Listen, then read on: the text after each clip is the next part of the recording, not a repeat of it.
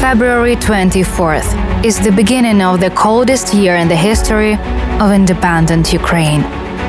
The personal stories of Lvivska Khvila presenters in the special project of Evgenia Naumenko and Nazar Hnativ, The Year Without Spring. For the most of us, the war started with a phone call. Я кажу, алло, що стар... I answered, Yes, what? Hmm, sleepy. Are you being bombed? I say, No, we are not bombed. What's going on? We are being bombed. The war has begun. Каже: Алло, е, Настя, I hear, hello Nastya, the war started. Maybe you should start packing.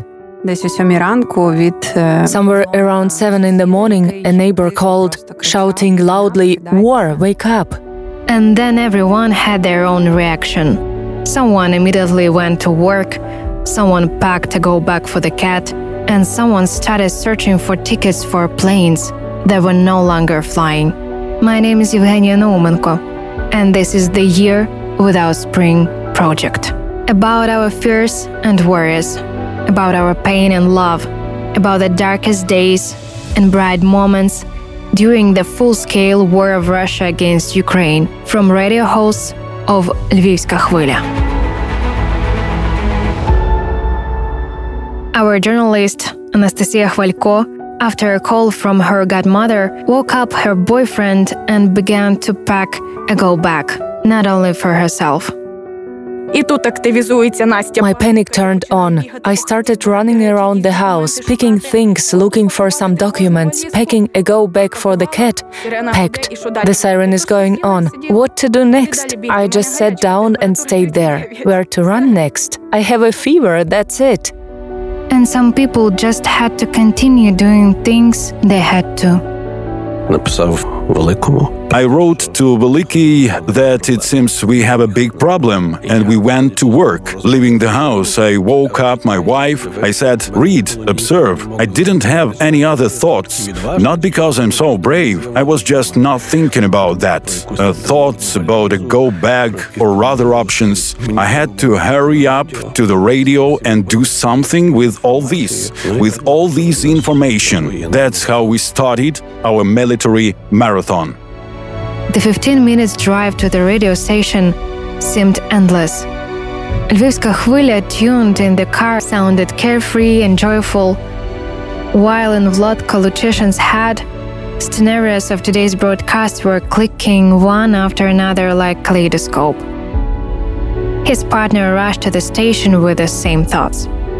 Ми не знали, як працювати в таких умовах. We did not know how to work in such conditions, what to say, what not to say. And again, we couldn't spread the panic, but we had to inform people about what's going on. The war had begun. If Andriy Veliki didn't know what to say, Vasilina Arde could not say even a word.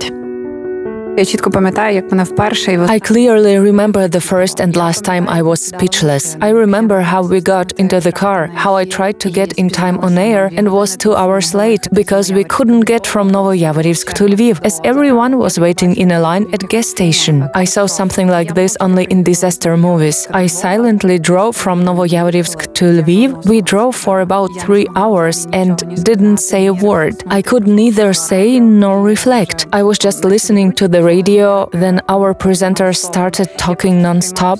I was just listening to all this and sat speechless, didn't make a single sound. We all react differently to danger. Someone freezes, someone starts acting, and someone runs away, flees abroad, or at least tries to do that. Я почала автоматично I began automatically to do all my routine tasks that I used to do until my parents stopped me by saying, Stop, where are you going? There is a war. We don't know what to expect. Ivano-Frankivsk was attacked with rockets. You don't understand what war means. Then I stopped and my second step was I started looking for flight tickets. Journalist Victoria Heads didn't find tickets. And not because Ukraine has already closed the sky. She just realized at some point that her place is here. That's how we met the war. That's how we spent its first day. In obscurity, not understanding what to do next, and what awaits us. Project of Yevgenia Naumenko and Nazar Hnativ. The Year Without Spring.